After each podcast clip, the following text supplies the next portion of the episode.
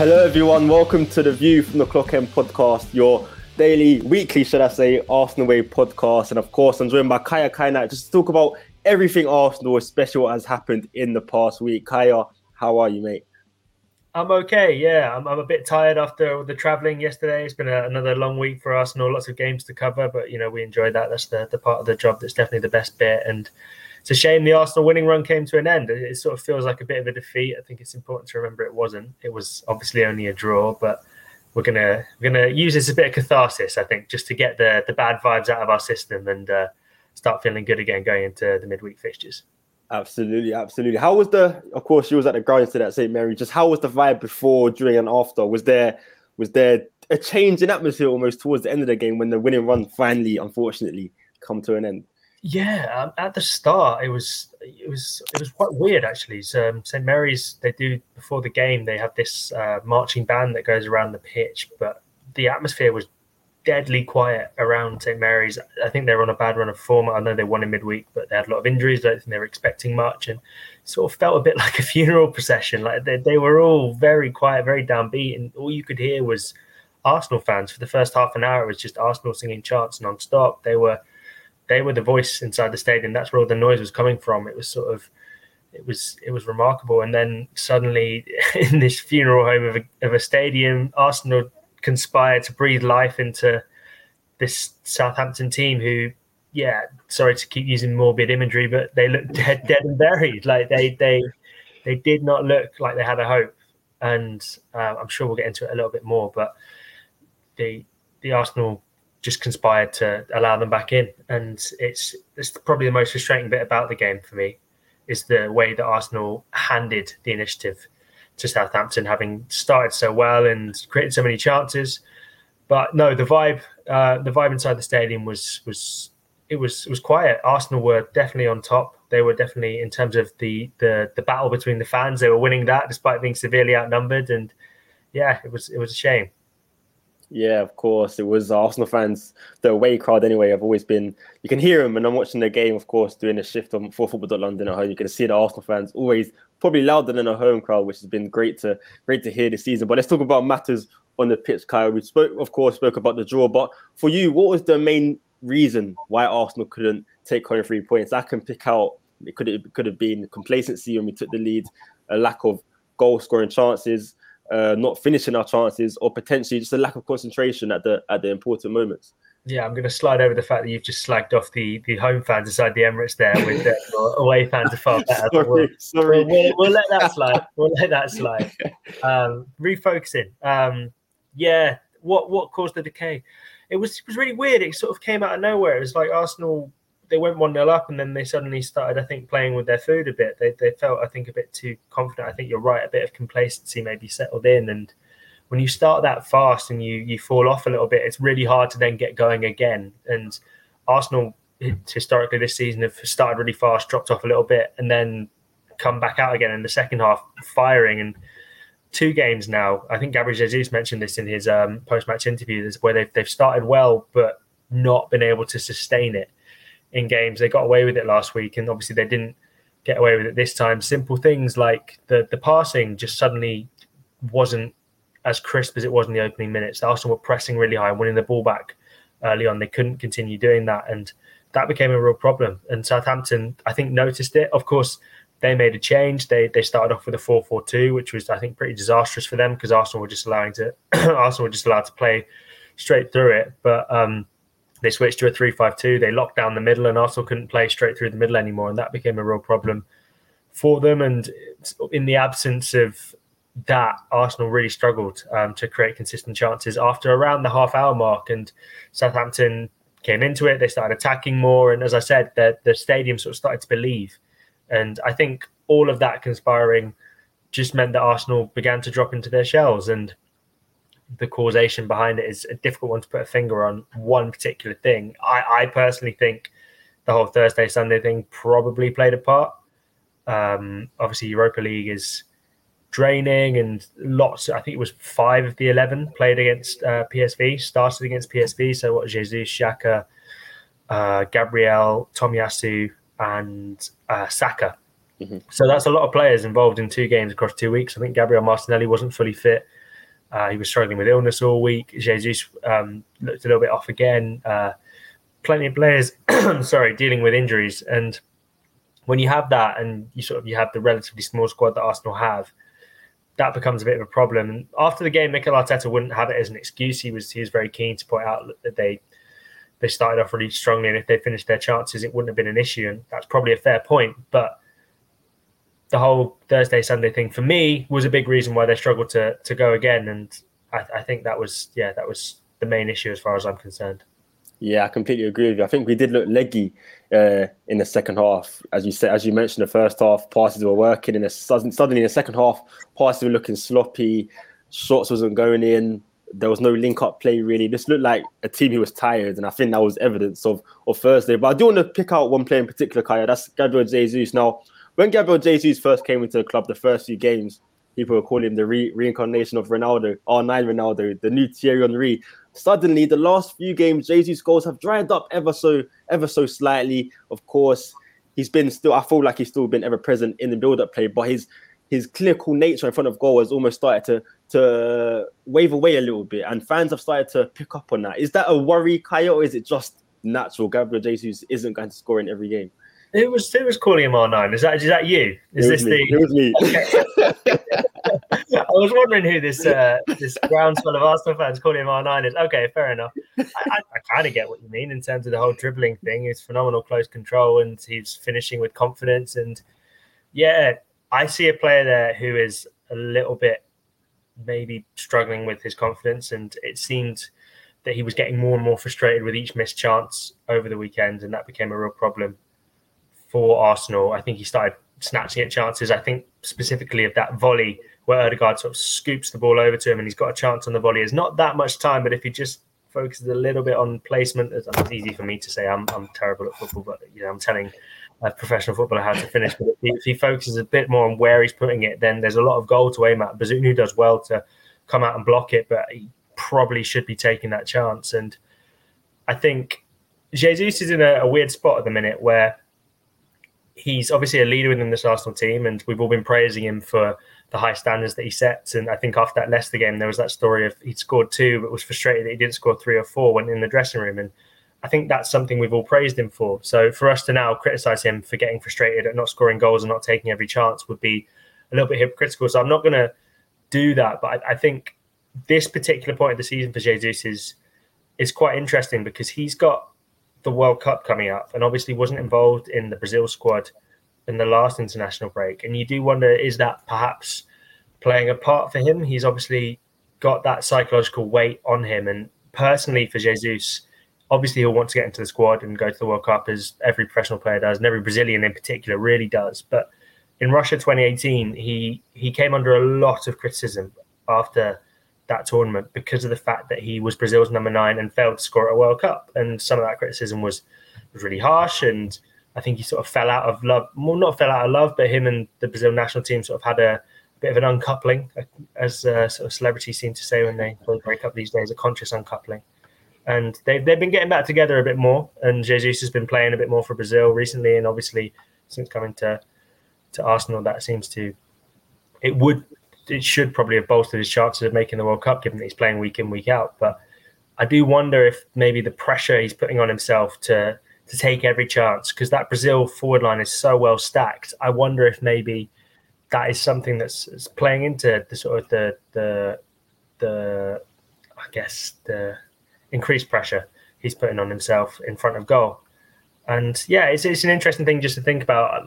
You know, he's he's someone who deals with adversity well. He's dealt with problems throughout his Arsenal career. He's dealt with problems throughout his entire career, and he's come from a team with a champions mentality at Manchester City. So I don't expect him to hang around for ages feeling sorry for himself. And his post-match interview after the game suggested that wouldn't be what he'd be doing.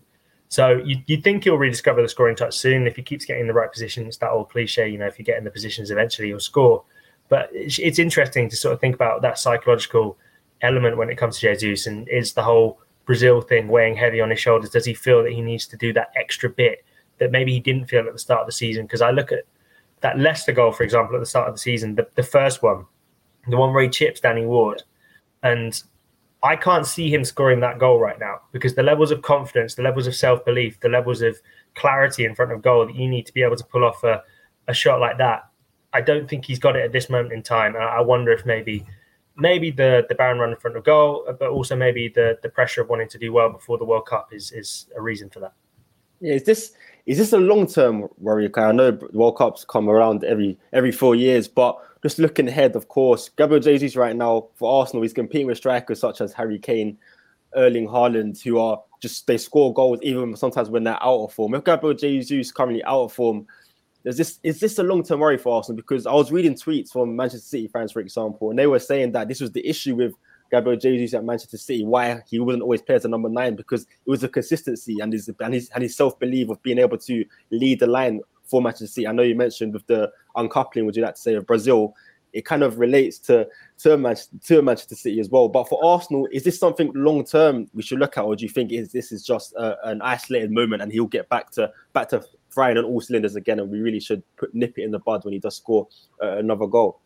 Maybe it's it's really hard to say. I, I don't think it's um, necessarily a huge issue, and I do think you have to look to other areas of the team. That goals have to come from everywhere on the pitch, and you know, Granit Xhaka is doing his bit at the minute. Bukayo Saka has been doing his bit over the past few weeks, and there's plenty of other players. Odegaard had chances. I think Martinelli had a chance, and Jesus isn't the only one who was wasteful in front of goal yesterday. But I do agree he's he's a player who's been brought in to score these goals for Arsenal, and that's that's his job. He is the, the goal scorer in this team. So if he's not scoring and he's not being being able to finish, that is a concern. And Manchester City, he's consistently underperformed his XG. So that is a bit of a worry.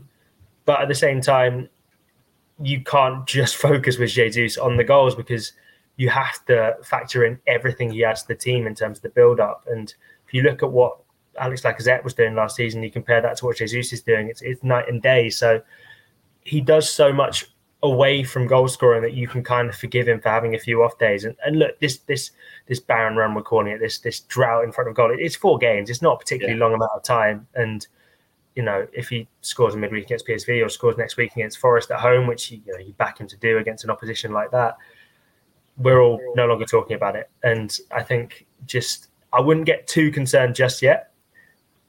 For me, there's not a big enough sample size to be able to say, you know, should Arsenal be panicking over Jesus's lack of form in front of goal. But I think it's an interesting thing to keep an eye on. And if he continues to struggle in front of goal, you you, you wonder, you know, what are the options? Eddie and Nketiah off the bench missed a big chance yesterday. Um, there are players like him who probably need to be contributing more. And Arsenal do want to add more firepower. Mikel Arteta said that in the summer. He said he wants to add more firepower before obviously injuries took their toll and Arsenal had to refocus their deadline day pursuit onto a midfielder. So it's clear they want to add in those positions. And I, I think, you know, giving Jesus a little bit more support up front is going to be big.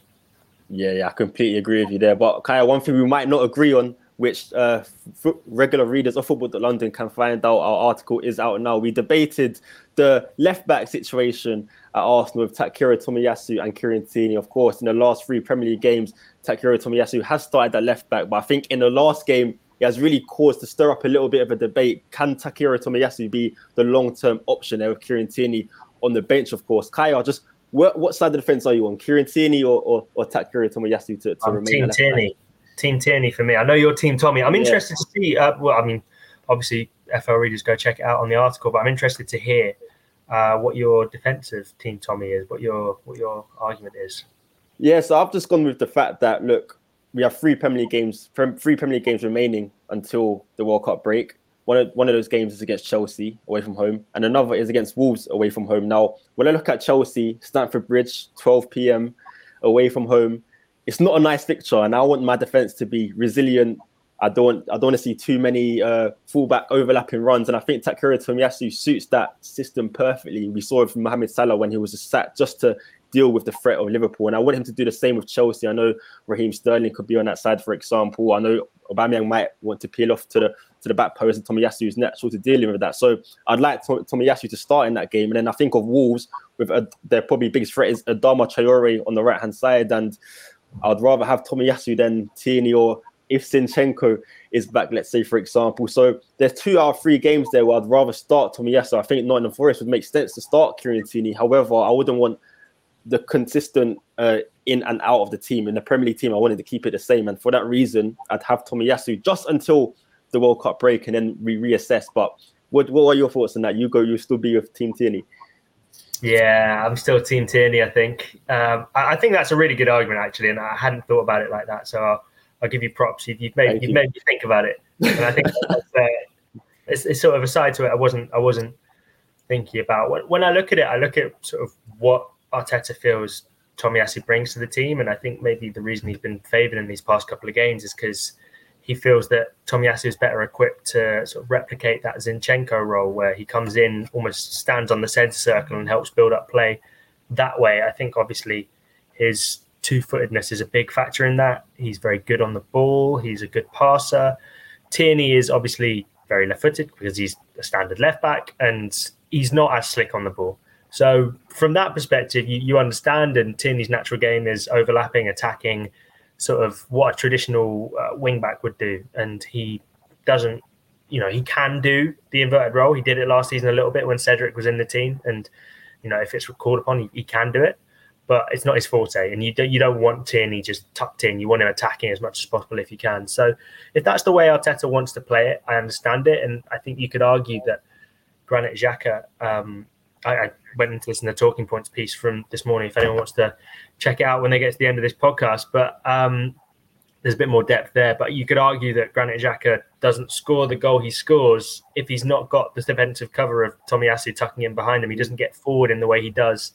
And when Tierney's in the team, Xhaka has to hang back a little bit more to sort of cover for him on that left hand side. And you, you sort of maybe Arteta's thinking, you know, do I want to change too many things? Do I want to alter too many things? And especially things that have been working with Granit Xhaka's late runs. Do you want to alter that? Do you want to change it? And I think that's probably a fair argument. What I'd say, and the reason I'm still Team Tierney is because I think I was actually sat quite close to the Southampton analysts at the uh, the game yesterday, and I could hear them talking about Tomiyasu, and he was a trigger for their press. And Southampton pushed him towards the touchline, and when they got him there, they forced him onto his left foot. Now he's a good short pass with his left foot, but when it comes to you know whipping balls down the line to Martinelli to set him free, which is kind of his only option in that position, he's obviously not as good because it's his weak foot, and that's understandable.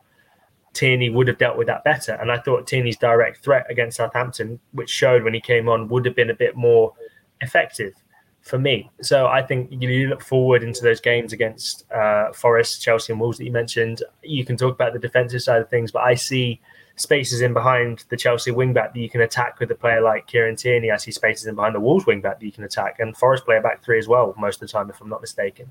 Yeah. So a player like Tierney makes sense to me in games like that. You know, I also think it's worth considering: do you risk losing Tierney mentally if you don't play him? Because he's someone who has been the undisputed first choice at Arsenal more or less his entire career at the club, and now suddenly he finds himself third choice because Tomiyasu and Zinchenko are both ahead of him. And it's clear that when Zinchenko comes back in, he's the number one. So Tomiyasu is now ahead of him in the pecking order. And if you're Kieran Tierney, as much as he's a professional and you know I, I expect him to to deal with it in the right way, it'd be impossible for him not to think, you know, what am I doing here if I'm third choice? I need to move on. I need to go somewhere else. And I think that's a real risk for Arsenal. They obviously signed him to a new long-term contract. That's so that in terms of that, they're financially protected. But he's on big wages, and you want to be using a player like that if you can. And I'm sure Arteta would say there'll be different games where Tierney would be more useful for certain fixtures, and you know sometimes Tomiyasu makes sense, sometimes Tierney makes more sense. But I personally think it's time to bring him in. I've not been too impressed with what I've seen from Tomiyasu at left back. I still think Tomiyasu is a really good player, by the way, and yeah. I'd, I'd love to see him in the team. But I just don't think left back is the the place to play him, particularly when you've got Kieran Tierney fit and in decent form as well. I don't think Tierney's played badly in, in many of the games he's played this season. So I think it's it's worth bringing back in, um, certainly for PSV, and then probably for Nottingham Forest as well next week. Yeah, it's interesting you say that with Tierney. Of course, he hasn't been in bad form. I agree with you, but Kai, what do you think the trigger point was for for Mikel Arteta to suddenly put Tomiyasu left back? Because I think at the start of the season, the talk was is it Zinchenko or Tierney at left back? Is it Ben White's dominance on the right hand side that Mikel Arteta feels he needs to have Tomiyasu in the team, but the way to put him in is on the left hand side? Do you think Ben White is playing a part, or is it just simply uh, Mikel Arteta has lost trust somehow in, in, in, KT? I don't think he's lost trust in him. I just think he, the reason that I outlined at the start of the answer is sort of him feeling he's a bit better in build up and can tuck in a little bit better. I think that's just what he chose Tomiyasu for, and that makes sense to me. I personally think you, you don't gain as much as Mikel Arteta seems to be thinking that he gains um, by playing Tomiyasu. I, ben White's an interesting one. I, I don't think he's playing Tomiyasu because he feels he has to play him or he feels he has to shoehorn him into the team. Mikel Arteta doesn't seem like that type of manager to me. And if he was, then you know he probably would have played Tomiyasu at centre back earlier in the season when Saliba was um, unfit. Uh, sorry, when Saliba was coming in and hadn't really proved himself yet. So there's plenty of uh, ways that you could have got Tommy Tomiyasu into the team. I, I, don't quite think that's the case in terms of trying to shoehorn him in to, to accommodate Ben White. I just think that it's all about the build up with Arteta and what they do in possession and how they try and affect the opposition. And while I think it works against Liverpool, and I think it was a really smart move to try and stop Mohamed Salah, I don't think it, it necessarily has to be the case going forward in every single game now that Tomiyasu continues to play. And I would be a bit surprised if we see uh, Kieran Tierney not starting against Nottingham Forest. Yeah, I do think Nottingham Forest is a shoehorn for Kieran Tierney just on the attacking side of things. I just don't know beyond that, but uh, we shall see. It's interesting you mentioned uh, William Saliba there, Kaya. Um, just going back to the defense, staying on the defense, sorry. Uh, recently, I've noticed a bit of a dip in Saliba's performances. Of course, I think he's had 10 10s uh, throughout throughout the season. But in the last couple of games, he's shown a bit of maybe immaturity for what's expected for his age. And I know you're smiling there, Kai, because I know you're going to reference our chat on the Arsenal way a few weeks back when I spoke about Gabriel Magalhaes and him potentially being a bit of a liability with his mistakes. However, I must admit, in the last few weeks, I think he's been Arsenal's best defender, and I think he's been absolutely dominant in the backline. He's shown why he is the leader, but he's still coming under criticism from pundits such as Jamie Redknapp on Sky Sports, who is still labeling him as the liability and the player to get at in Arsenal's defense. But is he right, Kyle? Jamie Redknapp's not right. Surely, surely not. No, he's not. Uh, in, in short answer to your question, I, I think I, I, get it, and I, I get why you'd, you'd think that but um, because he's made some mistakes this season. But at the same time, if you just focus on his mistakes, you ignore absolutely everything else that he's done when he's been superb. And that Leeds game was a, a good example of mm. him being excellent for about 90 minutes, and then obviously the the moment where he lost his head a bit at the end and was probably just about lucky to stay on the pitch because he didn't make contact with Patrick Bamford. And if he kicked him properly, then you know he would have found himself sent off and suspended for three matches, which would have been a real problem for Arsenal. So Gabriel, you know, celebrated his contract signing with um, a really good performance at Southampton. I thought he was good. I thought he was one of the better players on the day, and there weren't too many players who played well across the 90. But if you look at the way Southampton targeted Arsenal in terms of set pieces, throw ins, uh, James Ward Prowse's fantastic delivery at corners, it was Gabriel who's getting his head on pretty much all of it. And yeah, I agree with you. Saliba's not been at his best in the past couple of games, and he I've noticed him sprinting a lot more, William Saliba, yeah. which I think is unusual for him and obviously football players have to sprint because you know that's the way it goes. But William Saliba is normally so composed and normally so in position and so able to read the game that you don't see him sort of running at full speed ever. You see him sort of just casually sauntering over to to deal with situations and sort of half spaces. And he's he's looked a little bit more nervous and a little less sure of himself in the past couple of games. And that's natural as a 21 year old that you're going to have up highs and lows in confidence. I don't think he's going to be dropped. I'm not calling for him to be dropped or anything like that at all. But I, I do think that there are there are sort of there's been a bit of a dip in his form. And no, in answer to your question, going back to it, Gabriel, I don't think he is um, the the weak point in this Arsenal defense. I don't think there are too many weak points in this Arsenal defense. I think this Arsenal defense is really good. I just think that um, they they have to find a way to take their chances, and if they've done that at the weekend, we wouldn't even be talking about this. So I, I, think that's the the main issue for this Arsenal team right now is just profligacy in front of goal. At the other end of the pitch, in the defending side of things, they've been superb for most of the season. Yeah, I do agree with you. It feels like ever since, uh, as TC likes to say, Gabriel hit responded to my tweet when I said Gabriel has been a bit of a liability this season. He's, imp- he's, he's impressed me. He's definitely proved me wrong. I think he's been solid ever since that North London derby, and long may long may it continue. And just on the Saliba chat, you're spot on with the seeing Saliba run. I think it was in the second half. I think it was Samuel Edozie. uh, an amazing run, and I was seeing Saliba sprint. I was thinking this is unusual to see in Saliba going in full strides on the pitch. I've not seen that before, which was interesting to see. But hopefully Saliba can regain his form against Nottingham Forest. I think that is a good game for the players to really regroup and, and just get back to get back to winning ways. Of course, you have PSV before that. We'll speak about that towards the end of the end of the podcast. But just staying actually no, moving away from the Premier League, Kaya, moving away from Arsenal, even would you like to say temporarily? Because we're going to do a little little round, little loan roundup chat here. Because on the weekend, a lot of Arsenal players had success, and I think it's only right we start with Nicola Pepe. Kaya, he scored a, a last minute penalty to salvage a point for Nice on the same same weekend that Arsenal made substitutions against Southampton, where Nketiah was. Uh, instructed to play on the wing positions, despite us having two wingers in Nelson and Marquinhos on the bench. With Pepe scoring in the same week, is that a, a little reminder of what we could have had, maybe, or is it just Pepe just being Pepe and scoring and, and then being benched the, the next week? I think it's the latter of those things. I think Nicola Pepe is going to score penalties across the season. Yeah. He's fantastic at them. So I, I, don't think we should necessarily be every time Nicola Pepe scores a goal for Arsenal using it as a stick to beat Mikel Arteta. With Arsenal won all but one of their games this season up until this weekend. So to have a go at them for letting Nicola Pepe go, in my opinion, feels ridiculously harsh. I know that's not what you were doing. I know you're just posing the question. Yeah. But um, no, I, I don't think we're sort of missing Pepe. Maybe for these Europa League games, you could have played him in certain games. So, you know, look at Bodo Glimt, PSV, he probably would have been able to to start those games, give Saka a rest. I don't actually think Saka was, he didn't look too tired. And the whole Arteta thing about Saka needs to be wanting to play 50, 60 games if he's going to become an elite player, I think is probably a fair point. And when Arsenal, if Arsenal are in the Champions League next season, then they're going to have to get used to this Wednesday, Saturday, Wednesday, Sunday kind of thing. It's going to be a, a massive part of their season. They can't have an excuse. The first team's going to have to play in the Champions League and it's going to have to play at the weekend as well. So that's going to become something they're going to have to deal with. Uh, not too concerned about Nicola Pepe. I think if he's scoring goals, great, because it, it, adds extra zeros onto his price tag, and that's all Arsenal can hope for from this loan move at Nice. They just have to hope he plays well, scores lots of goals, and that one team is out there is is willing to pay a lot of money for him because his Arsenal career is over. He doesn't have a future at, at Arsenal, and I think it's it's it's probably for the best that he's scoring goals.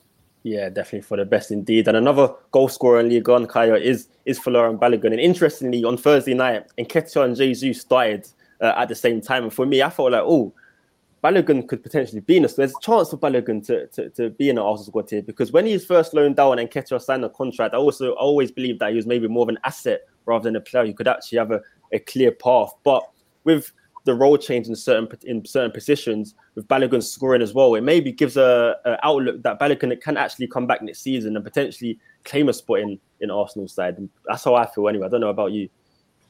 I see what you're saying. I don't think Arteta plans to use Nketiah regularly as a as a winger. I actually asked him about it in the press conference after the PSV game. I said, "Why do you play Nketiah on the left?" Yeah. And he just said he wanted to change one thing instead of two, which is is a very Mikel Arteta answer in terms of the, being very straight to the point. But uh, you have to sort of extrapolate your own interpretation from that. And what I understood from it is that he, you know, tactically, it just made more sense to have um, the striker is used to playing through the middle. I was a bit confused by the decision to play him on the left at the weekend and not play him in more of a two, like we mm. saw him do against Fulham when Arsenal were chasing the game then. And I thought that worked really well, and I, I didn't think it worked too well this time around. Uh, so yeah, I, I, don't know. Uh, Flo Balogun, I think, is a fantastic player, and I'm, I'm really excited to see him come back and hopefully do something at Arsenal. But I can't see him starting as a number nine anytime soon. As much as we've been talking about Jesus, Jesus's sort of struggles in front of goal, Eddie Nketiah hasn't started a single Premier League game this season, even though you know Jesus hasn't always been banging them in. And you know, if he's not starting, then you wonder would Balogun be starting? And Balogun's played on the wing for Arsenal a few times and not looked at his best. So for me, I really like Flo Balogun. I'd love for him to come back and be a success at Arsenal, but I don't think Nketiah playing on the wing necessarily means that he's going to automatically have a pathway back into the team. That's that's one we're going to have to keep an eye on into next summer, and it'll be interesting to see what Arsenal do with him because it's a it's a, a fascinating issue, if you can even call it that, because it's yeah. a nice problem for them to have. Yeah, it's a nice problem. Maybe a Premier League loan next season will be the perfect next stage for his development, but we shall see. But okay, another player who I feel like has a more clear path is Charlie Patino. Now, of course, Charlie Patino scored against Blackpool's main rivals, Preston North End, on the weekend, as they did come out winners. And Patino even has a little song from the Blackpool fans that is starting to go viral, which is excellent for Patino. He got rated by the Blackpool Gazette at 9 out of 10 rating for Blackpool's win. He's really thriving in the championship. Kaya Patino, he's just waiting to be an Arsenal star, isn't he? Yeah, I'd love to be able to repeat that uh, chant, but I don't think we can on this show. but it's a very fun chant. Uh, yeah, we've got a long read coming out on Charlie Patino later Yeah. this evening, so definitely want to keep an eye on. Uh, should be coming out around six, so hope you guys enjoy that. And um, yeah, he's really doing well. It's it's interesting with Patino. He's he's developing on the pitch, and people were a little bit concerned when he went. You know, would he be able to cope with that physical step up? And I was talking to people in and around Arsenal and in and around um, sort of those kind of spheres, and the the the main thing they were saying was technically he's superb, and there's no concerns about that. But you know, he's six foot one, I think, but he's quite slender. And will he be able to deal with that step up to the championship, that physicality, the robustness, and or do you want to protect him? And there's there's different ways to develop players. Um, Phil Foden, for example, there was loads of calls for him to go out on loan. Manchester City, Pep Guardiola kept him, and look at the player he's turned into. Whereas other players need to go out on loan quite a few times. When I don't know, Emile Smith Rowe is a good example, where he was out at Huddersfield, out at Leipzig, and did well. Uh, well, did well at Huddersfield, and came back, and it worked really well for him. So, yeah, it's. I think he Charlie Patino is doing well. I think you can you can see the levels he's going to. Um, he's becoming a more complete midfielder. He's playing in an eight position rather than the six he was playing earlier in the season, and I think that's that's benefiting him because he can influence the play a lot more in the opposition half. Obviously, the goal and the assist at the weekend was superb, but I think he leads the championship when it comes to opposition half recoveries. So winning the ball back in the opposition half uh, per ninety. So that's a very impressive statistic, and that shows the the kind of player he's becoming. I've been speaking to people up in Blackpool who tell me they're really impressed by the fact that he's willing to get involved with the fight. He's willing to get involved in the scrap. And the Blackpool fans, you mentioned the chant there, they love him. And the reason they love him, obviously, is what he's doing on the pitch. But I think another thing is how he's ingratiated himself into their local community. So he's he's up there living on his own, which at 19 is quite difficult for the first time. And he's dealing with that well. And I think he is someone who, from speaking to people, he's been they've been telling me that he sort of sometimes goes into the supporter bars and sort of says hello to people. He's not afraid to stop and have a chat on the street. And I think people really like that about him. He's very approachable, very humble. And yeah, people seem to be loving him. And, you know, the Arsenal fans obviously already love him. They were singing, they had a chant for him ready to go before he even came on the pitch at the Emirates for his debut. But I think now the rest of the footballing world is starting to see why he's such an exciting prospect. And it's interesting to see what Arsenal do with him because he's out of contract at the end of the season. Um, Arsenal do obviously have a, the option to trigger a, a two year extension, but you'd think they'd want to probably negotiate maybe some fresh terms and try and entice him to stay a little bit more. And he's got interest from clubs across Europe, across the country, and he's Spanish, so he could go and play in Europe without too many. He's sorry, got a Spanish passport, so he can go and play in Europe without too many problems. And those are things that are, have to be factored in. And if I was in charge of the Arsenal recruitment, I'd be I'd be moving fast to try and tie him down. And I think he is very open to staying at Arsenal. But um, that's definitely something that Arsenal want to get sorted quickly because if he continues to impress on loan, then yeah, losing him for free at the end of the season would look like a real tragedy. And I don't think that's going to happen. But um, it's definitely something that Arsenal do need to address pretty quickly. They've got a lot of contract stuff to do at the minute. Yeah. A lot of contract stuff. Well, I was thinking, oh, I can just envisage. Um, I remember in 20, I think it was the 2012 13 season when Wenger had the British core and. I think it was Carl Jenkinson, Gibbs, Chamberlain, Walcott, Jenkinson. I imagine Saliba, Martinelli, uh, Bukayo Saka, uh, maybe Patino or someone just there, just as a as a as a as a repeat of that. That would just be perfect if that did happen. But maybe maybe I'm dreaming too much for that. But we Hopefully shall the outcomes will be a little bit better than it was for those five's career, though. Yeah, oh yeah, definitely, definitely, because it don't go too well in the end. But yeah, hopefully better fortunes this time if that ever did happen. But okay, I'm just looking forward ahead next. Let's say Charlie Patino is in the team and Arsenal do qualify for the Champions League. I feel like the top four race is going to get harder and harder each year, Kai. And I think that was proven over the weekend with the emergence of Newcastle United. Now, Newcastle, of course, they done us a favour. Arsenal drew, but our mood was lifted when they beat uh, Tottenham, of course, 2 1 away from home. And I think it showed Newcastle are a real force to, to, to be reckoned with. Now, they've played Manchester United, they've played Manchester City, they unluckily lost to Liverpool. And now of those games, they've only lost once. And they didn't have their strongest team either against Newcastle yesterday without Alexander Isakos, Allan Saint-Maximin. Kai, are we re- are we witnessing a team building here for the future and a team Arsenal should be worried about when qualifying for, for the top four? I think so. I think Newcastle are they're playing sustainable football. They're playing in a way that works really well for them. it was interesting when when obviously the new owners came in and the Saudis came in. We all wondered would they just splash the cash stupidly, as we've seen teams with lots of money do in the past, and then they went out and signed players like Kieran Trippier, which made loads of sense. And I think the, the whole footballing world sort of had this collectively like, oh God, that feeling because it, it, looks like Newcastle are doing it right. And that is quite annoying because it means that they're going to get to where they're inevitably going quicker than most of us were probably hoping they would. And that is, yeah, that makes things a lot more difficult at the top of the Premier League. They can spend a lot of money. They have spent a lot of money. Players like Bruno Guimaraes have been fantastic additions to their squad. You mentioned Isak. They already had players like Saint-Maximin. So they're doing really well. And I think you do need to worry about them. When you're looking at the fixture list, another team to add to the list when you sort of you look for the big games. So you look big six teams. You know, where are United? When do Arsenal play Spurs? When do they play Chelsea, Liverpool, City, etc. Newcastle is slowly edging themselves onto that that list, and I think it's very open for those those those third and fourth spots at the minute because Arsenal and City are probably a little bit further ahead right now. But if you look back, Chelsea, United, Spurs, even beyond that, West Ham are a long way back this season. None of them are really making a convincing claim for that top four spot. They're all sort of faltering a little bit, but Newcastle keep on trundling on. And you mentioned the fact they've only lost once all season, like, and that was in the 98th minute yeah. Liverpool. So they're they're looking really good, and I think they're definitely a team to, to keep an eye on. And that's a, another threat for Arsenal to have to deal with in the in the Premier League. And another thing worth remembering is that even if they do get top four this season, Arsenal.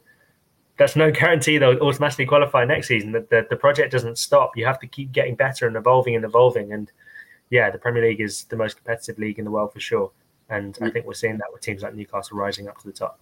Absolutely, because we've had competitors in the past, West Ham, Leicester, for example, but I don't think they had the financial strength to actually stay on that level. But Newcastle is a completely different beast we're we're dealing with here, and yeah, they are progressing quicker than we expected. And as you mentioned, I think their their transfer business has been spot on really, and now they're progressing really quickly. Which Arsenal are going to have to look over their shoulders a little bit because Newcastle are certainly on their way there, but not just yet. As you said, Arsenal, Manchester City currently hold the top of the table, so we can only look up as it stands. I know we're talking Champions League talk, Kaya, but it's only right. We're in the Europa League this season, so we stick with Europa League chat. And of course, on Thursday, we do travel to Eindhoven. I believe you are going to be there as well, going to the game. So when you're at the game, Kaya, do you expect to see a lot of rotation, or do you want to see a lot of rotation, considering how leggy we did look, which we agree on uh, on Sunday?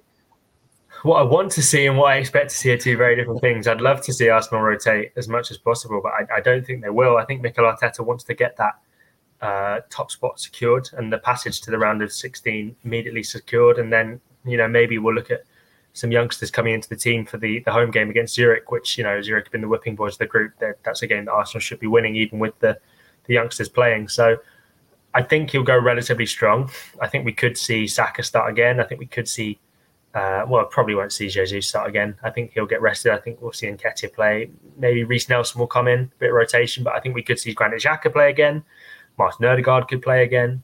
Uh, if you're looking at the back, Tomiyasu, Ben White, etc., they could play again. Gabriel might play again. So, in terms of rotation, Arsenal can make. There's not that much they can do different. Maybe you bring in Cedric for his first minutes of the season. I don't think Arteta really trusts, as you mentioned earlier, Nelson and Marquinhos at the minute to be starting. Although I do think Reiss Nelson might come in on the left wing. So yeah, that's that's going to be interesting. I think I'd love for there to be a lot of changes because, as we've been saying at the start, I think Arsenal are a bit leggy and they could do with a little bit of a rest. But you know, we'll have to see. I, I don't know if he will. I think Mikel Arteta is taking these Europa League games seriously because he wants to win the competition and he wants to also reduce the number of games that Arsenal have to play in the second half of the season, which is, of course, a big part. But I think he wants to win, and yeah, that's going to be a big part of things. Absolutely. Arsenal currently lead the Group A by five points, so win would all but secure uh, top spot top spot for the Gunners. And Kaya playing against PSV. Now, there's a lot of chat in the summer. Cody Gakpo was linked to the Gunners. Now, of course, he played his first game at the Emirates, maybe a first for, for many, first of many, sorry, uh, to come in the future. Now, I know our colleague at Football London, Tom Canton, did speak to him after the game, but Kaya, just on the game, Arsenal fans wasn't impressed with his performance. I think uh, he was kind of quiet. It was expected with the way Arsenal dominated possession. But over these two games, can you really uh, assess if Cody Gakpo is the right player for Arsenal? So if he has a, a much better game in Eindhoven, would you would you think it would give Arsenal more of an incentive to to potentially chase a deal? Maybe I don't know. Um, uh, Cody Gakpo is a player who has, has got numbers that are absolutely fantastic in Holland 13 goals, 11 assists. Mm. I don't know if he did more over the weekend, but those are superb numbers, and you can't, you know, just ignore those or toss them aside. But there's always sort of, sort of an tax, isn't there, when players come from Holland? And there's always a bit of a gamble. You might get a Van Nistelrooy, you might get a Vincent Janssen. You don't know which one's it's going to be, and that's that's the risk that you run by bringing players over from Holland. I do think that he was disappointing on Thursday, but I think the way PSV played was a big part of that. I think they didn't come forward at all. They counter attacked a few times, but I think they they need to be a bit more expansive. And I wonder when they're at home if they might come out and attack a bit more, knowing that they need the win. I wonder if they'll just go for it a little bit more, and that maybe we'll see the best of Gakpo then. But no, I didn't see a lot from him to suggest that Arsenal should be spending big money on him. And you'd imagine it would be big money because he signed a new contract pretty recently at PSV he's scoring all these goals. There'll be plenty of teams interested. I think Leeds and was it Aston Villa or Newcastle maybe that he said yeah. were both interested. Uh, so yeah, plenty of teams will be after him, and you know if if he's going to make his play for a move to the Premier League or wherever, then Thursday night is going to be a big thing for him. Absolutely. We shall see how Cody Gakpo does. Hopefully, not too well, as Arsenal do need to top the group. So, a good performance, but not a goal scoring performance. Maybe that would be what Arsenal do need. But we are coming towards the end of the show, Kai. And as we do in every podcast, I know the, the PSV game is a couple of days away, but by the time this does come out, it'll be it'll be closer. So it's only right I get the score prediction for the game against PSV. Yes, it is that time of the show. So I'm going to ask your score prediction for the game. I hate score predictions. I hate doing them this far in advance even more. uh, let's say one all. I think Arsenal will, will struggle to get a win out of Eindhoven. I think they're a really good team, and the rotations I think could be a problem. And the fact that PSV really need the win and Arsenal don't need it as much, I think will be a, a big factor. So one all, I'm going to go for. Okay, yeah, I, do, I agree with you. I'm going to go with a nil-nil draw. I just don't think there'll be a, a goal in the game. We almost saw nil-nil, of course, on Thursday. I just think a lovely message to the travelling fans that they're going all the way yeah. to Holland. guys, look, superb nil-nil. the positive message will be: look, we top the group. That's what matters. As long as we top the group, it's worth traveling to Eindhoven. I heard Eindhoven is a beautiful, beautiful place as well. So of course they can see the beautiful scenery uh, uh, instead of the nil nil, instead of the nil nil picture. But we shall see what happens. We are going to end the podcast there, though. Kai, as always, mate, thank you for jumping on. Have you got anything coming out that uh, that the viewers here should be should be looking out for? Uh, the Patino long read uh, would also yeah so that's six i think it's coming out tonight so definitely keep an eye on that. I'm really looking forward to sharing that with you all. We're doing a q&a right now which i put on my twitter and it's on the fl twitter as well i think if i'm not mistaken. So get involved there get your questions in. We'll try and answer as many of them as possible. And um, yeah coverage of psv flying out to holland on wednesday. Looking forward to that. So keep an eye on the football on the website for all the all the updates. Bailey's bringing you 21 stuff as well. So yeah, it's going to be a good good few weeks before the World Cup. We've got plenty of exciting stuff still to come. Absolutely, a good few weeks indeed. Hopefully, more wins on the board for the Gunners as well, for the young Gunners as well. We shall see. Though, guys, thank you for tuning in. If you've liked podcast. Make sure to drop a like, of course, subscribe to the channel. Leave your comments below as well. what do you think on Arsenal's rotation ahead of PSV? Should Arsenal rotate heavily? Is there a problem with Gabriel Jesus? Is he struggling? Should Nketiah be given more of a chance? So what do you think of the Arsenal's loan army? Does Pepe have a future at Arsenal? Does Patino uh, have a future at Arsenal? Please let us know. Guys, thank you for tuning in. It has been a View from the Clock End podcast. Make sure you keep following us down the Arsenal way.